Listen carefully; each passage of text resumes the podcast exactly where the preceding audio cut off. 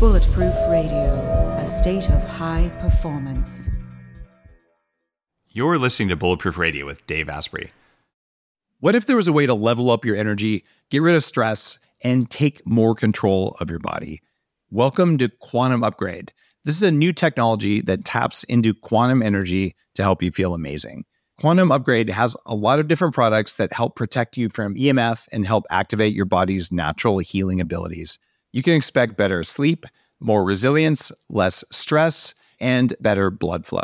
The cool thing about Quantum Upgrade is that the products are backed by a lot of heavy-duty scientific studies, and there's a new measurable upgrade. You can now use Quantum Upgrade to increase your consciousness levels between 1400 and 2200 on the Hawkins map of consciousness. If you don't know what that means, do some research because it's impressive, it's fun to learn about, and it's something that I've come to understand. Ready to try Quantum Upgrade? Visit quantumupgrade.io/Dave for a 7-day free trial. What if there was a way to feel younger for longer? Well, there is. Your body needs something called the NAD+ molecule to help you age well. When you're young, your body makes a lot of NAD+, and that helps you make energy, it helps you keep your DNA healthy, absorb nutrients well, and it protects your cells from stress. But once you hit about 30, your NAD+ levels start to drop. The good news is that longevity scientists have found some things that can help, like niacin, niacinamide, and Niagen. They help your body make more NAD+, even as you age.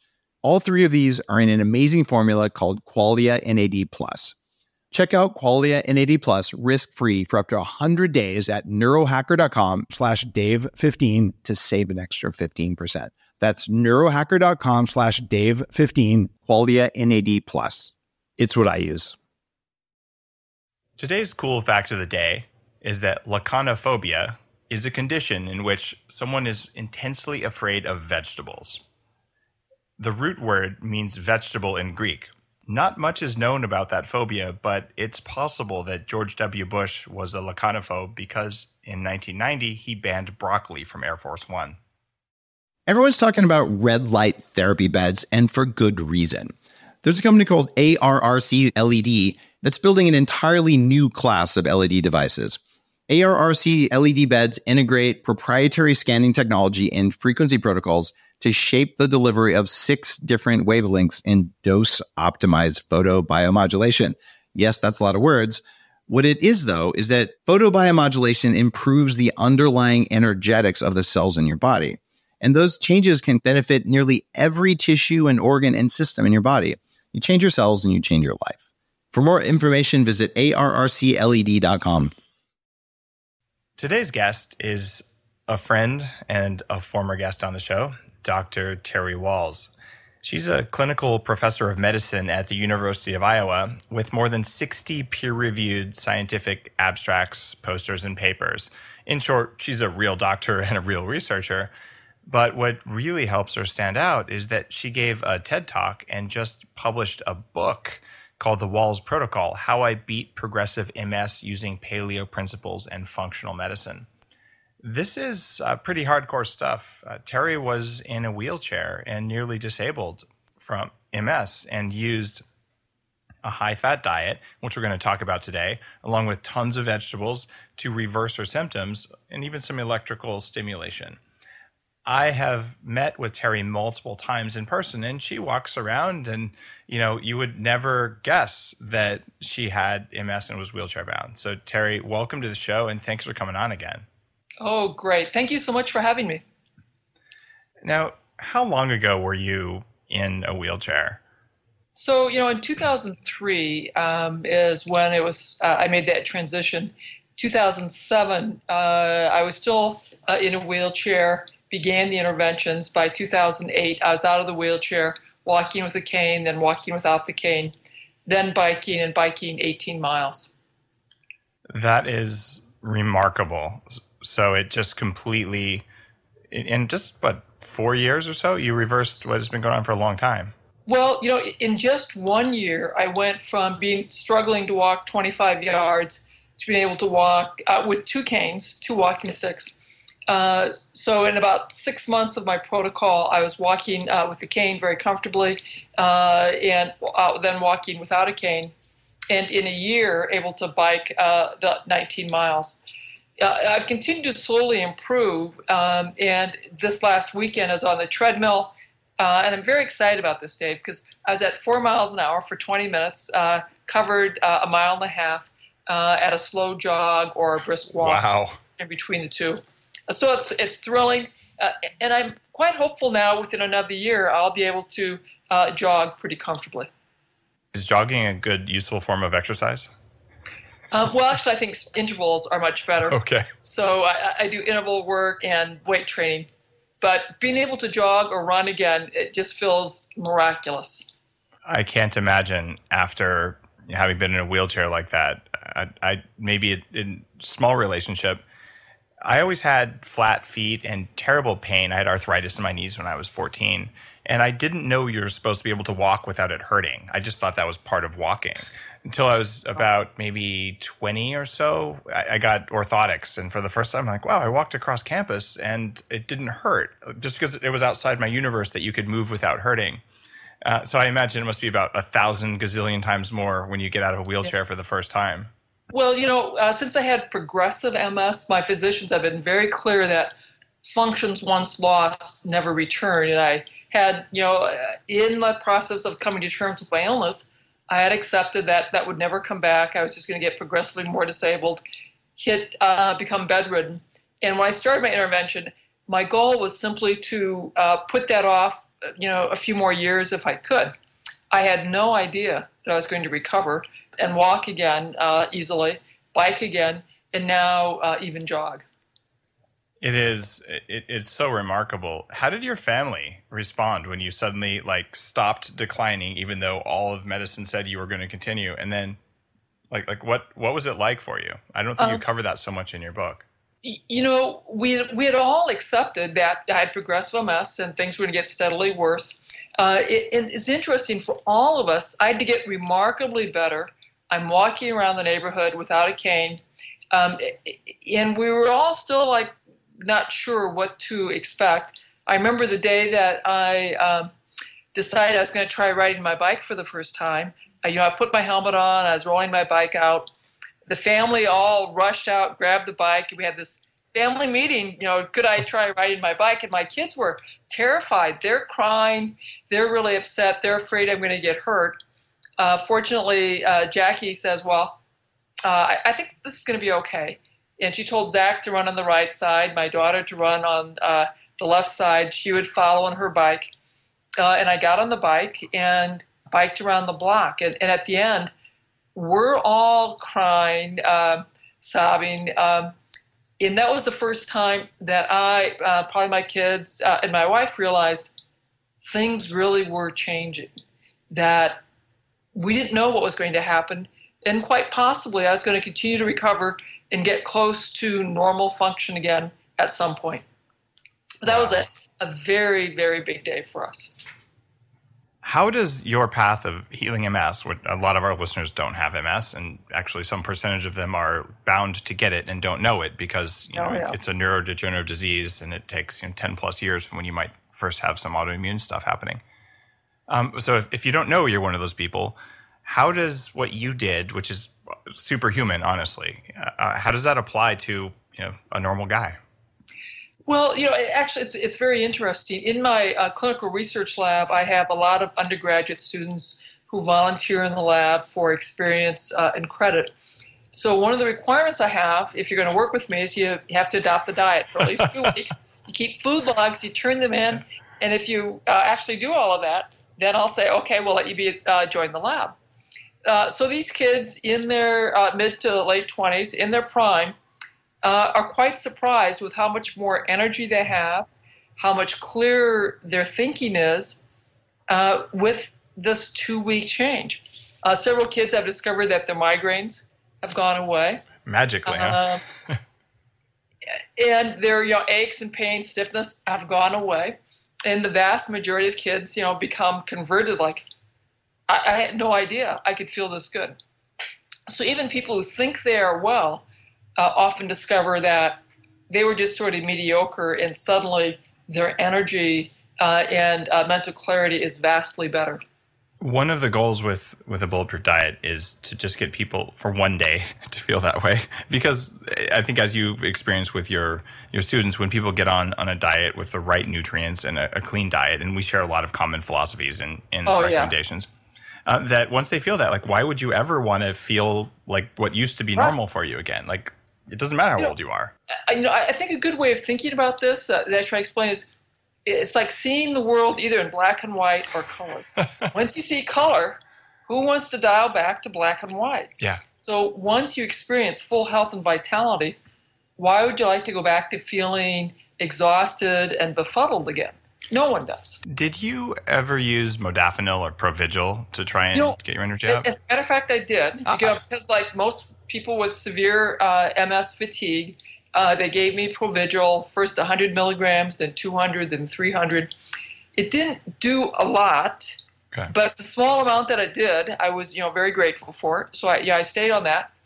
And if I go back to 2007, I started everything in November. And in February, I realized, I just was not sleeping. And then, fortunately for me, Jackie said, Terry, why don't you stop the ProVigil so you can sleep? It is an anti-narcolepsy drug, so if you're getting like 300 or 400 a day. So, I stopped that. I slept well, and, my energy continued to be great. So in April, I called my neurology doctor, and by this time, I've been walking around fine without my cane, and I tell them, there's been a change, I should probably see him. And I'm over there in the waiting room. His nurse is walking around with a chart looking for people. And I'm thinking, I bet she's looking for somebody in a wheelchair. Doesn't realize that I'm not in it anymore. So I stand up and I go, hey, Cindy, over here. So she looks at me. Her jaw drops like, Dr. Wahls, oh, my God, what's happened? And I walk in, see her, see my neurologist. And he is incredibly impressed and very excited by the changes. He, of course, was thrilled that I stopped the ProVigil, and at that time we talked about slowly tapering my disease-modifying drugs, which we did. We halved the CellCept for a week, then halved it again for another week, and then I was off. And so I've been off that since 2008, and I've done extremely well. The reason I was asking it is that we're about to start talking about mitochondria, and I was on ProVigil for 8 years, and I didn't have MS. I had Hashimoto's thyroiditis, which I cured, and I certainly had some autoimmune conditions brought about by toxic mold exposure and some other things. So I was pretty darned unhealthy, you could say. But I was on ProVigil for about 8 years, and when you talk about just being tired and fatigue and all. But I've largely gone off of it. It was something that was a daily thing. And what sparked that was when you said it was like living in color or black and white. When I was when I didn't understand the principles behind how to eat properly, I felt like I was always kind of in black and white, and I would take ProVigil, and then the colors would come back. Yeah. Like that scene in whatever Alice in Wonderland, the original movie, where suddenly like everything wakes up. So you just kind of triggered that memory for me. And it's interesting that you did experiment with performance-enhancing substances like that and got some benefit, but you're not on it now, and look how you're performing. It's amazing. Oh, yeah, yeah. Well, the real performing medicine, food. I know. That old food. Hippocrates, was it Hippocrates, let thy medicine be thy food? Yes, absolutely. Now, you are a white lab coat wearing university professor. And you're one of those doctors who, obviously doesn't get it because you're a doctor. There's almost a backlash against Western medicine, but you are not part of that backlash. What do the other more straight-laced conservative physicians say when you say food is medicine? It's almost flies in the face of what the drug companies are preaching. Because I'm also a researcher, and I have, I write grants, get funding, do clinical trials, and every year we have 2 research days, one for the Department of Medicine, one for the College of Medicine, where my lab presents our data. And so my colleagues have seen the progress with other progressive MS folks and the remarkable results that we are showing. And physician scientists, we love data. We like to give each other a hard time, of course, but it's very exciting. So more and more people are coming by. Now that we have videos before and after the gait changes, people are very excited, very thrilled. I'm going around to various departments at the university, giving research seminars, going nationally and internationally to present our research.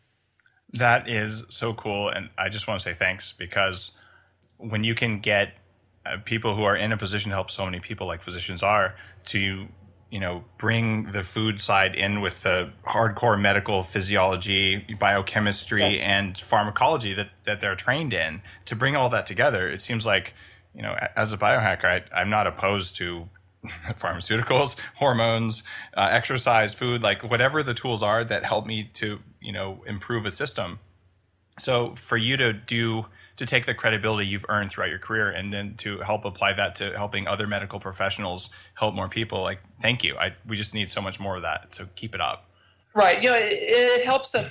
I talk biochemistry, physiology. We talk mechanisms. I have more basic scientists asking to join my lab, because they know I have all this frozen blood and these very interesting results. And so people are now talking and pitching ideas as to how we're going to analyze our frozen serum. That's even cooler. Do you have access to the military blood? Someone was talking about, I think it was Tom O'Brien from the Gluten Free Summit who was on the show, was talking about how they looked at autoimmune markers going back like 20 and 30 years from the military samples that they get from new draftees. Oh, that would be very, very interesting. To get access to that, writing another grant, getting funding, proposing, etc. So that's more of a basic scientist. So I would find one of my partners to do that. I do this radical thing known as seeing patients, intervening with people, and seeing what happens over time. Yeah. And then I get my basic scientists, who are the lab rats, to analyze the bloods, to figure out the biochemistry and the physiology. We're talking about Zuhair Balas, who's the chair of allergy immunology. He and I are planning what are the cytokine analyses that we'll be doing on the blood. And that's going to be really very, very interesting to get this detailed immunologic analysis to see how things change as the year progresses on our study diet. Now, I have to ask this, and I apologize to all of our listeners in advance because most people don't know about this, but melanocyte stimulating hormone, or MSH, are you looking at that by any chance? That's part of the new Bulletproof Diet book. I have a little bit in there about how diet affects MSH in the gut, so that's cool. We have not yet finalized our panel. It's going to we have to sort out what we can do within our budgetary constraints. So I'll have to get back to you on that. All right. My MSH is low, which happens when you have the genes that 28% of us have, and you're exposed to toxic molds through breathing it. So it's funny. I just got my test results back. I've known for years because of symptoms that I was low, so I'm actually treating that now, and we'll see what happens. Oh, interesting. Well, I look forward to hearing more.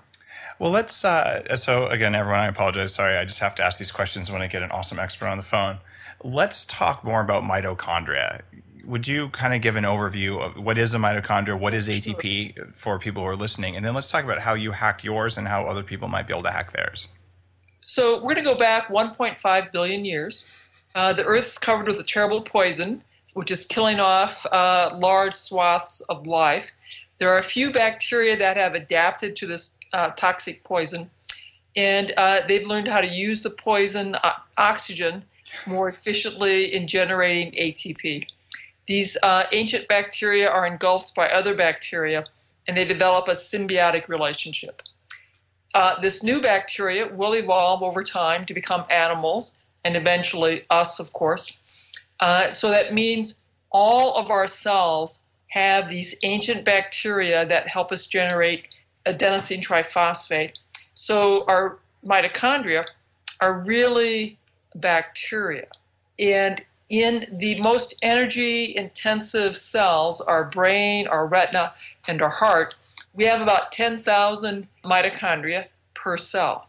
Now, in medical school, I had to memorize, lots and lots of reactions involving my mitochondria, but no one taught me what I needed to feed my mitochondria to be sure that they could have optimal function, and from what kind of things were particularly toxic. So that's one of the things that I investigated as I figured out from my reading that likely mitochondria were the root cause of my fatigue, my brain fog, and the atrophy or shrinkage of brain tissue in MS, Parkinson's, Lou Gehrig's, Huntington's, all these neurodegenerative processes. So with more reading, study, I figured out that I needed all the B vitamins, zinc, magnesium, sulfur, antioxidants, and essential fats, because the mitochondria, have lots of membrane around the cell and within the mitochondria to run that chemistry. So they're also incredibly dependent on omega-3, omega-6 fats. And you want to flood your body with that nutrition so your mitochondria can perk up and come back to life. It also means you particularly need to protect them from heavy metals, aluminum, arsenic, lead, mercury, being the four most toxic.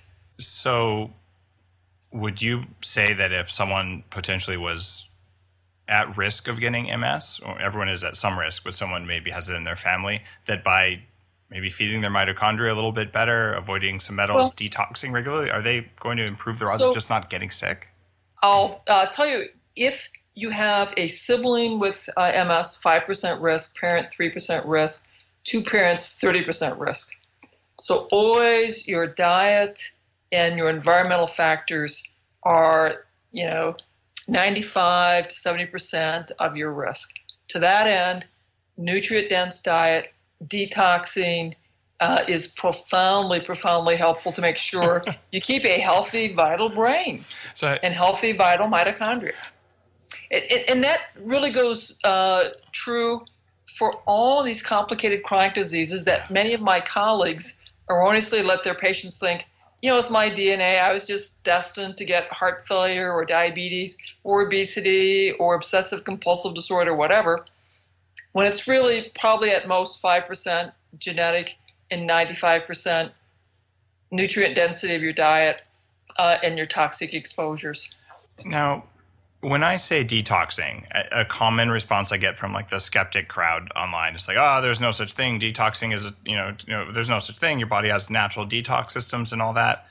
Why do you focus so much on detoxing? I mean, we do have livers, we do have kidneys, we have skin, we secrete toxins. What's different?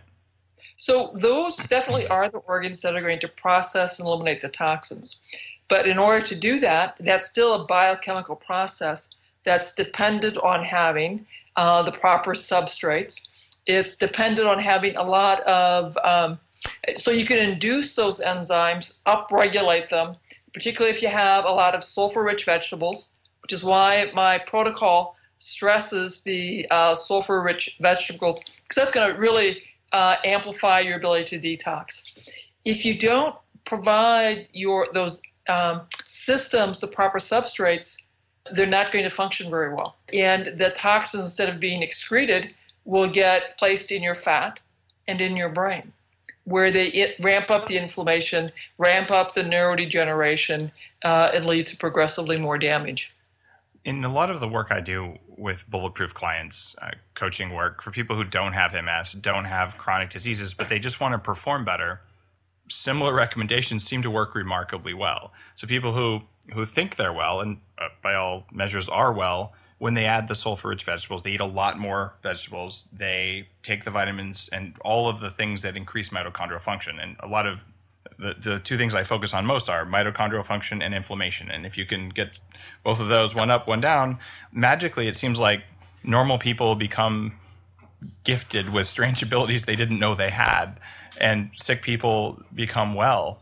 Is there a set of people where this doesn't work, or is this kind of a universal thing we should all be doing? I would say this is a universal thing. We're biochemical beings. Life exists because of self-correcting chemistry. That actually keeps the concentrations of minerals at a very narrow range in the cell, out of the cell. If they get too far out of whack, you die. And so our body's as well tuned as it can be given the substrates that we give it. As a result, as we ramp up that nutrition, that self-correcting chemistry gets healthier, healthier, and healthier. And so your health continues to improve, you tend to continue youthening. You know, obviously you'll begin aging again at some point. But, you know, very typically in my clinics, in our clinical trial, people youthen. It looks like they youthen for about 10 years, and then they begin to age again. My own experience is that I certainly have more energy, more performance, more focus than I did ever in my 30s, and I'm just over 40. It's remarkable. Even things like skin quality and things like that are better than they were. And some of the other markers of aging, like there's a heart rate variability thing that predicts your age reasonably well. I score younger than I actually am. And I'm certain that the fact that I've been, quote, minding my mitochondria for more than a decade and doing everything I can think of to make my myelin stronger, seems like it just helped, even though I didn't have MS, but who knows, maybe I was on that path. Like it's very hard to predict. Well, you know, when you look at chronic disease on a molecular level and a cellular level, what we see, Dave, is that it's all the same disease. You have mitochondria that are not working well, too much oxidative stress. You have inflammation that's inappropriate and attacking the self. You have nutrient deficiencies. You have toxins that are present, revving up the inflammation. And we see that whether it's an autoimmune condition, whether it's a mental health problem, whether it's a neurodegenerative problem. So, you know, schizophrenia, obsessive compulsive disorder, MS, at the molecular level are surprisingly similar. So that is why if we treat people at the cellular molecular level to address those broad categories, health improves. It makes clinic vastly easier because now, you know, I make a diagnosis, I give my prescriptions to take care of the acute problem, and then I make diagnoses of the nutritional adequacy, the probability of mitochondria dysfunction, whether or not there's inappropriate inflammation, and the toxic overload. I address those problems, and it's a pretty straightforward addressing for whatever the underlying condition is. Help and coach people with these lifestyle changes. They come back every month with more and more energy, more excitement, more vitality, and they're so grateful for getting their lives back. It's certainly been my experience when I was 100 pounds overweight. I felt like I got my life back, and I see this quite often with bulletproof people who aren't treating medical conditions, but like we all want to live more life, and it's. Yeah. I'm sort of sad that when I went to the doctor many years ago and said, you know, I something's wrong. Like I can tell something's wrong. What do I do? And the answer was, like, I guess you should eat healthy and lose some weight. And I'm like, why didn't anyone tell me the kind of things that you're telling people? And granted, we know a lot more now, but you're still at the forefront of getting the word out there through medical professionals. You know, it's sort of interesting. So I've taken an unusual approach. I'm doing the clinical research, writing grants, writing papers, and going down the academic route. But I care so much about the world that I'm also teaching the public, you know, doing TED Talks, creating a website, writing books, and giving the public the same tools that I'm researching and letting them know here's the science behind why I've designed it this way and why I'm doing the science this way. So the public can decide, like, okay, looks safe, I'm going to give it a try. Or they can say, well, you know, I think I'm going to wait for a few more trials, FDA approval, and they can set back. But more and more of the public are ready to evaluate science simultaneously and take these very common sense, very easy, well, behavior is not an easy thing to change, but, you know, far easier than taking chemotherapy or disease-modifying drugs are going to shut down your immune system and give you life-threatening side effects that could let you get your life back from an autoimmune condition or a serious psychiatric problem or severe diabetes, obesity, and heart disease, things that are completely under their control. Yeah, I'm grateful that you're helping people directly and doctors. One thing that not a lot of, you know, even paleo people talk about as much, but you talk about because you're a physician, is myelin. And I've been particularly fascinated with the types of fats in myelin, and I'm working on some new ways of increasing myelin strength. Because you had MS, I know that you would know a lot about myelin, but can you talk about what this is and why people who aren't sick should care about the state of their myelin? Okay. Well, I'm going to go back even a little bit further. So all of our cells are wrapped in a cell membrane, which is made of fat. And that fat's going to include saturated fat and cholesterol, about 70%, omega-6 fat, omega-3 fat, in about the 3-to-1 or 4-to-1 ratio. And it's critical that those cell membranes have plenty of saturated fat, plenty of cholesterol, plenty of omega-3 and omega-6, because the cell membrane is how our cells communicate with the world, and the cell functions. The myelin is that cell membrane wrapped around and around and around and around and around and around. So it is a very dense layer of fat, saturated fat, cholesterol, omega-3, and omega-6 fat. So it makes me completely sad and crazy when people are talking about a low-fat diet for somebody who has a myelin problem, because myelin is made of fat, and you need to have saturated fat, you need to have cholesterol to make that myelin. You also need omega-3 and omega-6 fat as well. And you need undamaged fats, not deep-fried omega-6 and saturated fat. Oh, my God, yes. So I talk about this a lot in my book. Fat's a very, very important thing.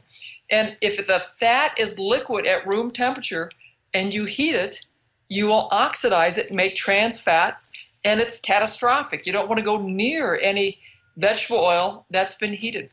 If you're going to heat fat, it should be solid at room temperature, and then that fat is not going to be damaged. It'll be okay to consume. One of the things, in fact, I haven't even shared this with you. It's kind of a secret, but by the time we publish this podcast, I think it won't be a secret anymore, is I've been working for a long time to get a stable supply of grass-fed butter so that I can get ghee. And we have Bulletproof Ghee coming out, which is made from grass-fed animal, because it's solid at room temperature for cooking. Like, that's what I use it for, right? This will be great. Yeah, I'm pretty excited. I've been working on this for years to try and find a supply that, I don't know if it's a big enough supply, but there's a shortage globally of grass-fed butter, thanks to your work, to things like Bulletproof Coffee. Yeah. But let's keep the shortage happening so we'll get more cows and more grass-fed farms, and maybe we'll have more grass. Like, it could be good for the environment, too. Yes, it'd be very good. So we talked about, fat being stable at room temperature. What about things like canola oil and soybean oil? What's your take on those if they're unheated? I think they're catastrophic compounds. Canola oil is genetically modified. It has a lot of uric acid in it, which is toxic. Soybean oil, again, genetically modified. I would avoid that. I would prefer a combination of flax oil, sunflower oil, to get the omega-6, omega-3, and look for products that will help you get like 3-to-1, 4-to-1, omega-6, so 3-to-1, omega-3, sort of that ideal ratio.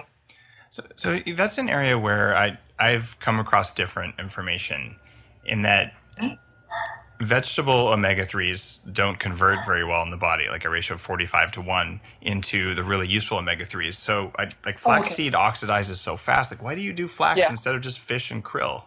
So to get the omega-3 for your EPA, DHA certainly is ideal. If you're going to use any kind of oil on your salad dressing, I'm with that in that 3-to-1 ratio. Okay, if you're going to use it for salad dressing. Okay. Yes. I typically use like an avocado. So I should clarify that. Okay, that makes sense. If you use cold oil on your salad dressing, I want it in that 3-to-1 ratio. For your daily use, I'd much rather you eat cold water fish, wild game, grass-fed meat, so you get plenty of that EPA, DHA. That makes sense. For my salad dressing, I usually use an avocado, and I'll blend it with brain octane oil, which is a saturated short chain or medium chain fat, right? And that way I'm not doing it. And if I want the flavor, I'll splash in olive oil, but I try to keep the omega-6s down, even from olive oil. And that's, of course, extremely fresh, dark glass-packed olive oil kind of thing. I did, however, though, in a recent test, depending on, there's different labs and all, they're saying I'm low in omega-6 fats, at least in one certain kind, in GLA. The question is, are most labs, because so many people eat so much omega-6 these days, are the standards off? Like, have you come across this? if we're taking a lot of omega-3 oils, mm-hmm. we can end up over-replacing the omega-3s and not having omega-6. Particularly, you and I are we're attuned to the dangers of omega-6, so taking the vegetable oils out. And if we keep supplementing the omega-3s, we can overshoot and get the ratio omega-3s, omega-6 swung too far to the omega-3. So that's a potential hazard. And ideally, you get a fatty acid analysis so you know where your ratio is and realize, like, oops, I overshot. I'm going to cut back my supplements so I can get things back in a proper balance. And that is, frankly, the hazard. Anytime we're supplementing minerals or fats is to figure out how to do that without getting the ratios off the optimal range.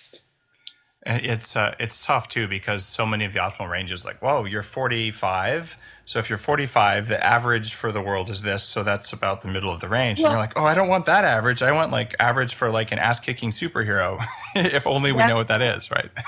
That is exactly true. So what is the reference range that we should use for example, our optimal vitamin D level or optimum vitamin B12 level?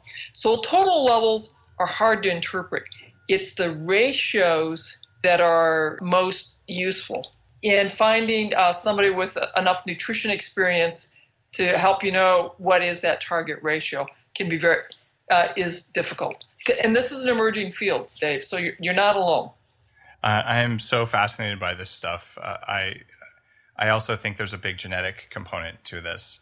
And the more I look at how people's immune response happens based on this presence of this gene or that gene, the more complex it is, and the more it's really apparent that what you do with your environment is so much more important than the genes you have for most genes. Some genes you're just screwed if you have it, but...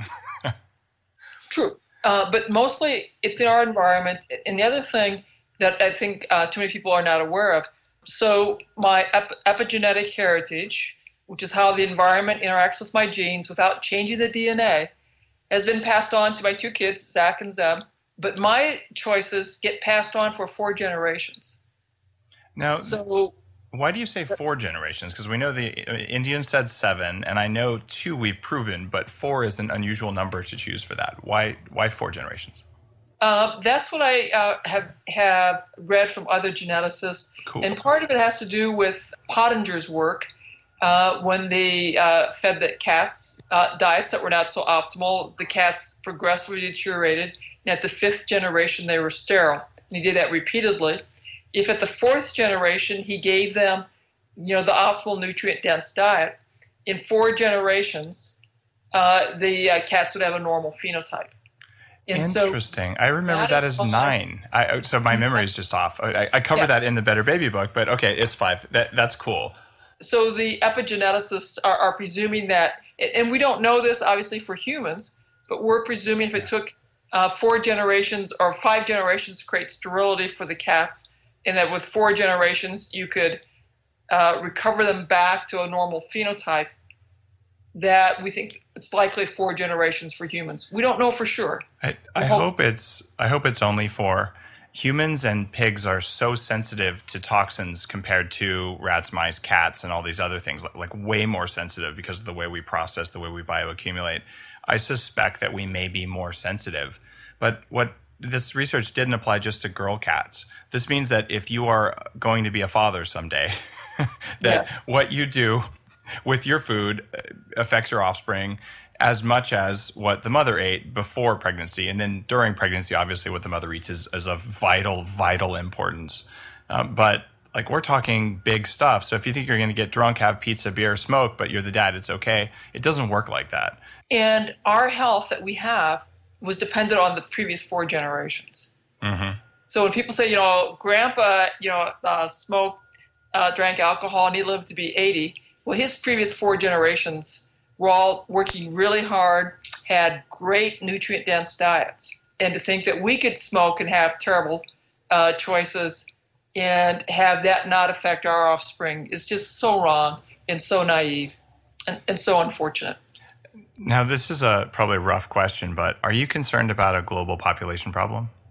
Well, it's out of my area of expertise. I think that there are, having 9 billion people on this planet is probably not going to be a good thing.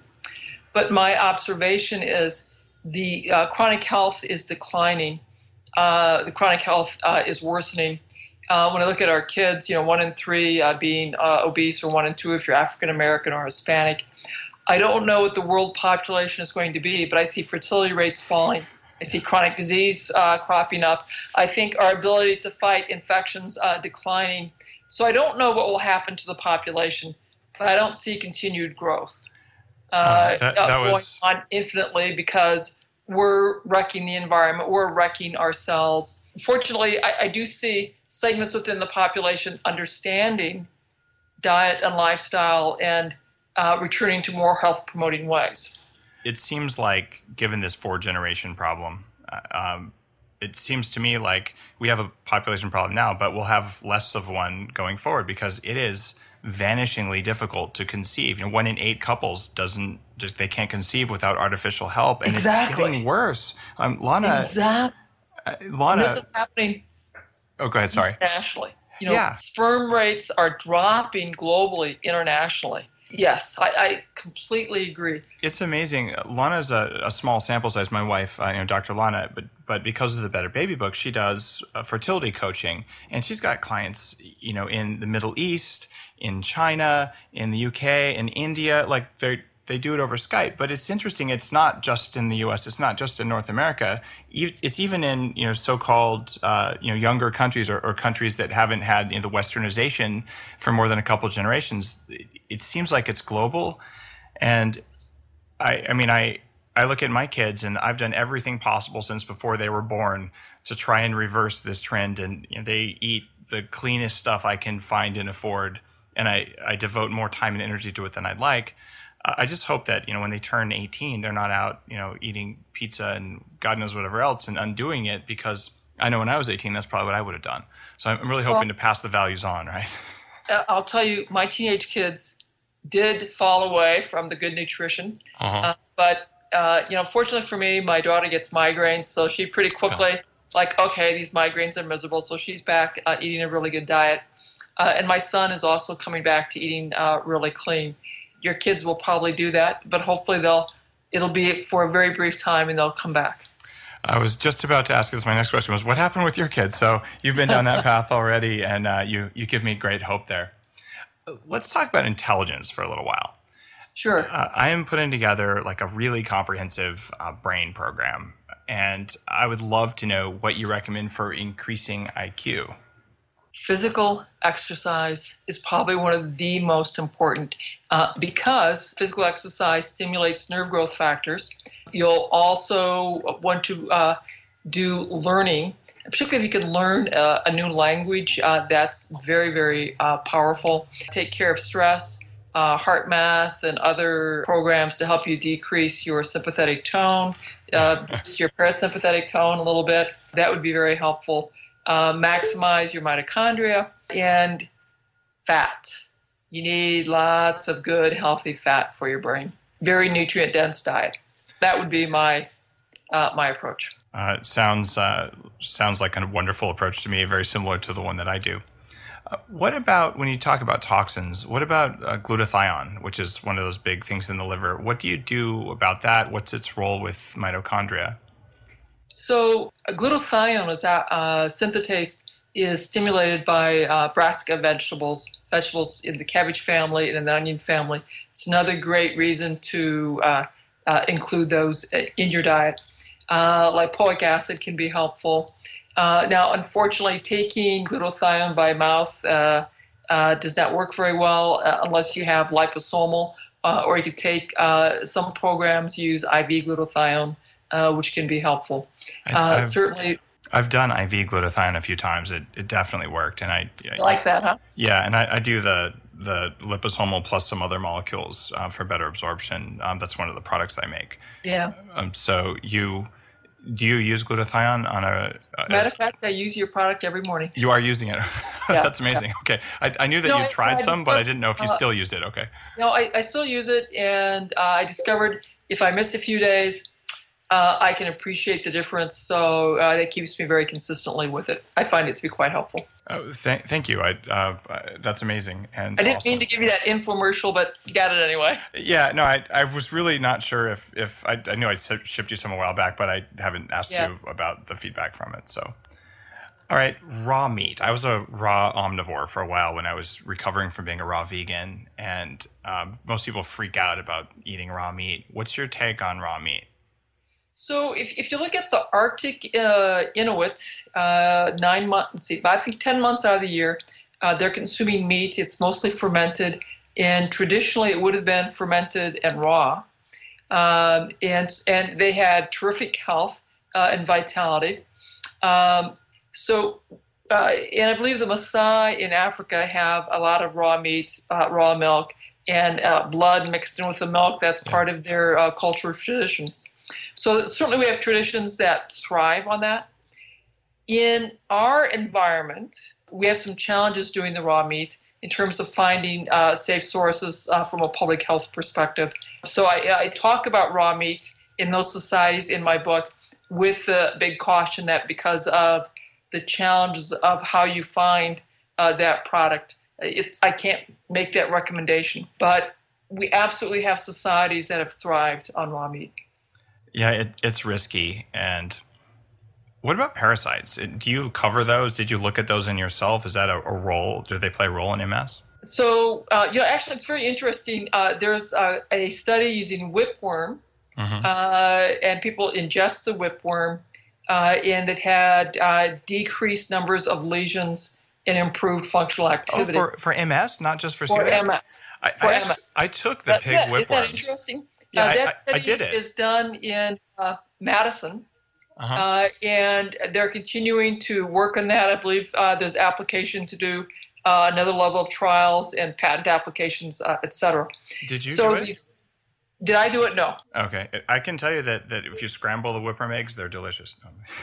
Oh, well, I'll keep that in mind. No, I drank a little vial of them, and it was kind of scary. This was maybe 6 years ago or so. I tried it. I ordered some from Thailand, and I never felt any difference. I have no idea if they did anything, but it was kind of spooky. So around the globe, 80% of humans have parasites of some type.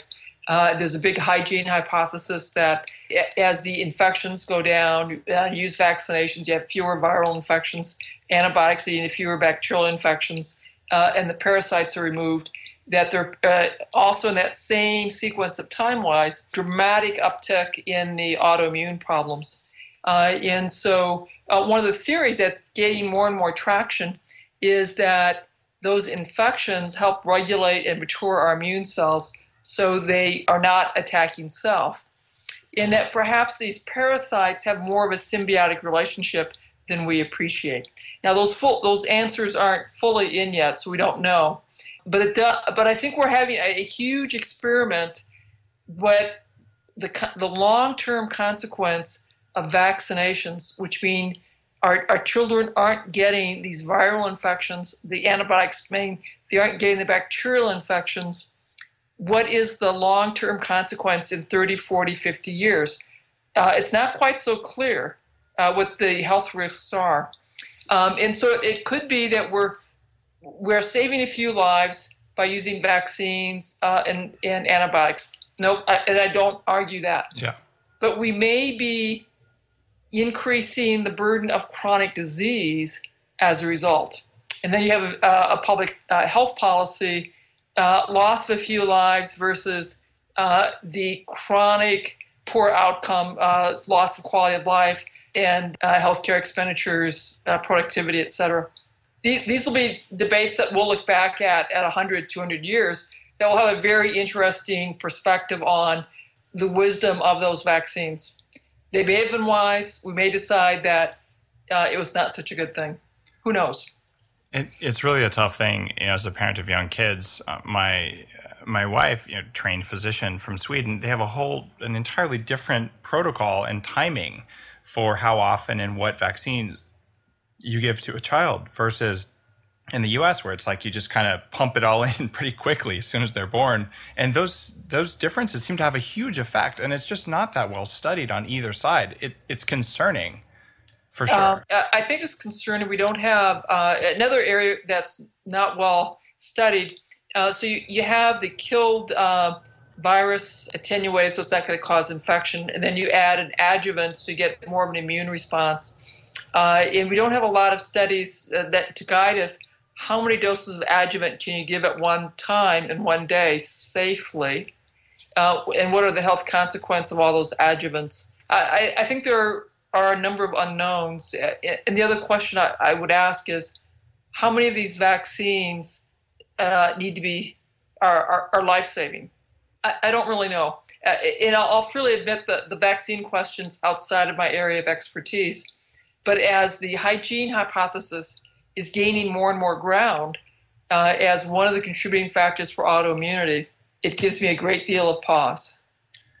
Well, my kids play outside in the dirt 2 hours a day, and sometimes they wash their hands, so let's hope. Don't let them wash them too often. Exactly. Let's hope it's the right thing, and let's hope it was the right dirt, right? Who knows? All right. I have a couple more questions for you if you have time. Please. All right. Two other things for mitochondrial function, because everyone benefits from better mitochondria. Like, there isn't a downside to having highly functioning mitochondria. Number one, yes. Electrical stimulation. How does that improve mitochondrial function? Because you're one of the few people who talks yes. about using it besides me. Well, so the electrical stimulation, for the other listeners who may not know about it, it's done through the skin. We use cutaneous pads that get applied to the muscle. You find the motor point, which is over the nerve going to the muscle, and you have a battery-operated device, usually handheld. You turn up the current, and the current flows through, causes a muscle contraction. You do a volitional contraction at the same time. By working the muscle more vigorously, the muscle will end up adding more mitochondria per cell, and the mitochondria will be more efficient.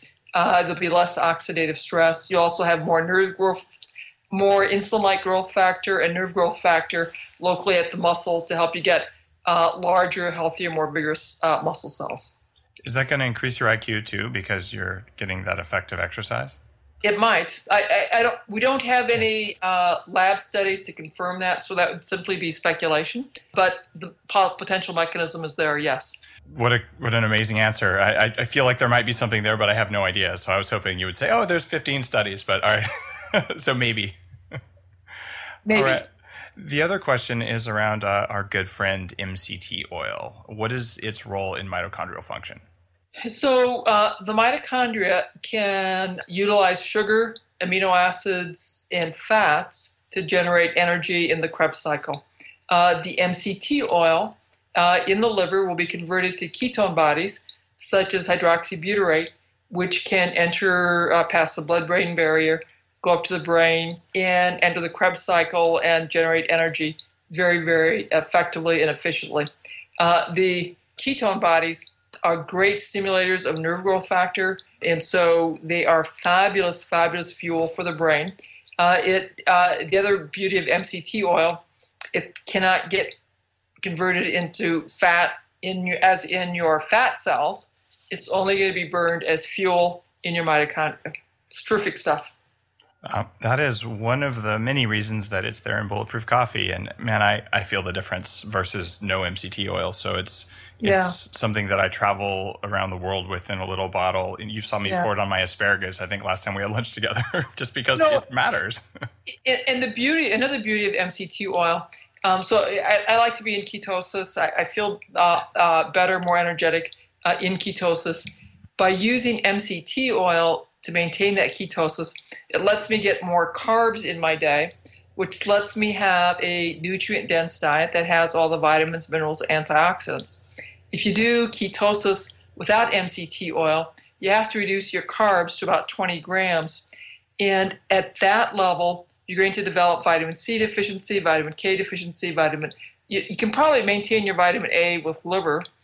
You won't have enough of the phytonutrients, and you eventually are going to start running into chronic disease because of nutrient deficiency. But with MCT oil, we have a buffer, so we can get the best of both worlds. That is an elegant way of expressing it. What about just eating coconut oil? Coconut oil, I love to cook with it. That's another fine option. The MCT oil is is a little easier for some folks. They don't care for the taste of coconut oil. So it's just another very nice option. Got it. And there's that difference in the percentage of MCT in coconut oil, that lauric acid versus the shorter chain. Yes. Awesome. We are down to our final question, one you've answered before, but one that I'll ask you again because usually people come up with different answers. What are your top three recommendations for people who just want to perform better at whatever it is they do? So it doesn't have to come from MS or anything medical or not, just your top three most important things. What matters? Well, you want to take out the foods that are at highest risk for food sensitivities. So from my perspective, that's gluten, dairy, and eggs. So that's step number one. Step number two, I want you to get more vegetables in, and I do the green sulfur color. And then step three is you have to have good, high-quality protein. So those are the first guidelines I lay out. I recommend that everyone check out your book.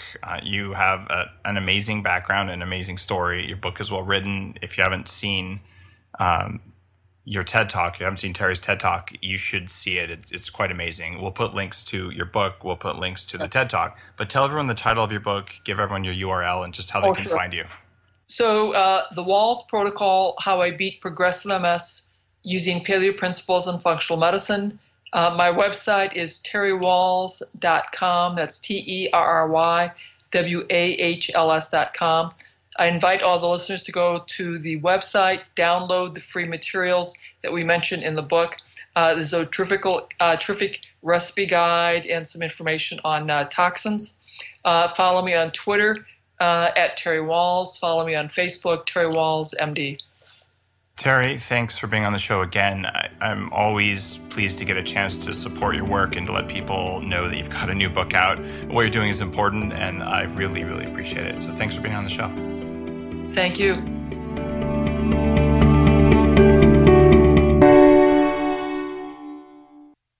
If you're looking for a way to know which foods are making you weak, check out the free app that we just released called Bulletproof Food Sense. It works by using the phone camera in order to get a measurement of your heart rate, or you can just type in your heart rate if you know what it is from some other monitoring device. You do this before a meal and you do it after a meal a couple times. And based on changes in your heart rate, the application can help you to identify which foods are causing an immune response in your body. Based on that, you can choose to avoid those foods, and you'll find a huge boost in your performance just from not eating the foods that you have sensitivities to. You'll also find that you can lose weight much more easily when you're not eating foods that cause you to feel foggy and inflamed all the time. This app is free. It's called Bulletproof Food Sense, and it's available on the iPhone store. You can also take a step further. Check out Bulletproof HRV Sense. That stands for Heart Rate Variability Sense. Bulletproof HRV Sense goes a step beyond Food Sense, and it works with a wireless heart rate monitor that goes around your chest. You wear the heart rate monitor, and it'll talk to your iPhone or your tablet, and it'll show you your stress levels throughout the day. It'll help you know whether you're overtrained, overstressed, or even just help you know which meetings are causing the most stress in your nervous system so you can learn to take control of that stress. This is an awesome app. So number one, Bulletproof Food Sense is free. And number two, Bulletproof HRV Sense is a few dollars, and it makes a huge difference in how you manage and control your stress.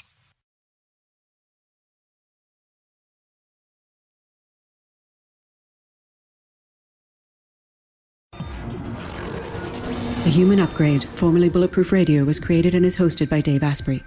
The information contained in this podcast is provided for informational purposes only and is not intended for the purposes of diagnosing, treating, curing, or preventing any disease. Before using any products referenced on the podcast, consult with your healthcare provider, carefully read all labels, and heed all directions and cautions that accompany the products. Information found or received through the podcast should not be used in place of a consultation or advice from a healthcare provider. If you suspect you have a medical problem or should you have any healthcare questions, please promptly call or see your healthcare provider. This podcast, including Dave Asprey and the producers, disclaim responsibility for any possible adverse effects from the use of information contained herein. Opinions of guests are their own, and this podcast does not endorse or accept responsibility for statements made by guests. This podcast does not make any representations or warranties about guest qualifications or credibility. This podcast may contain paid endorsements and advertisements for products or services. Individuals on this podcast may have a direct or indirect financial interest in products or services referred to herein. This podcast is owned by Bulletproof Media.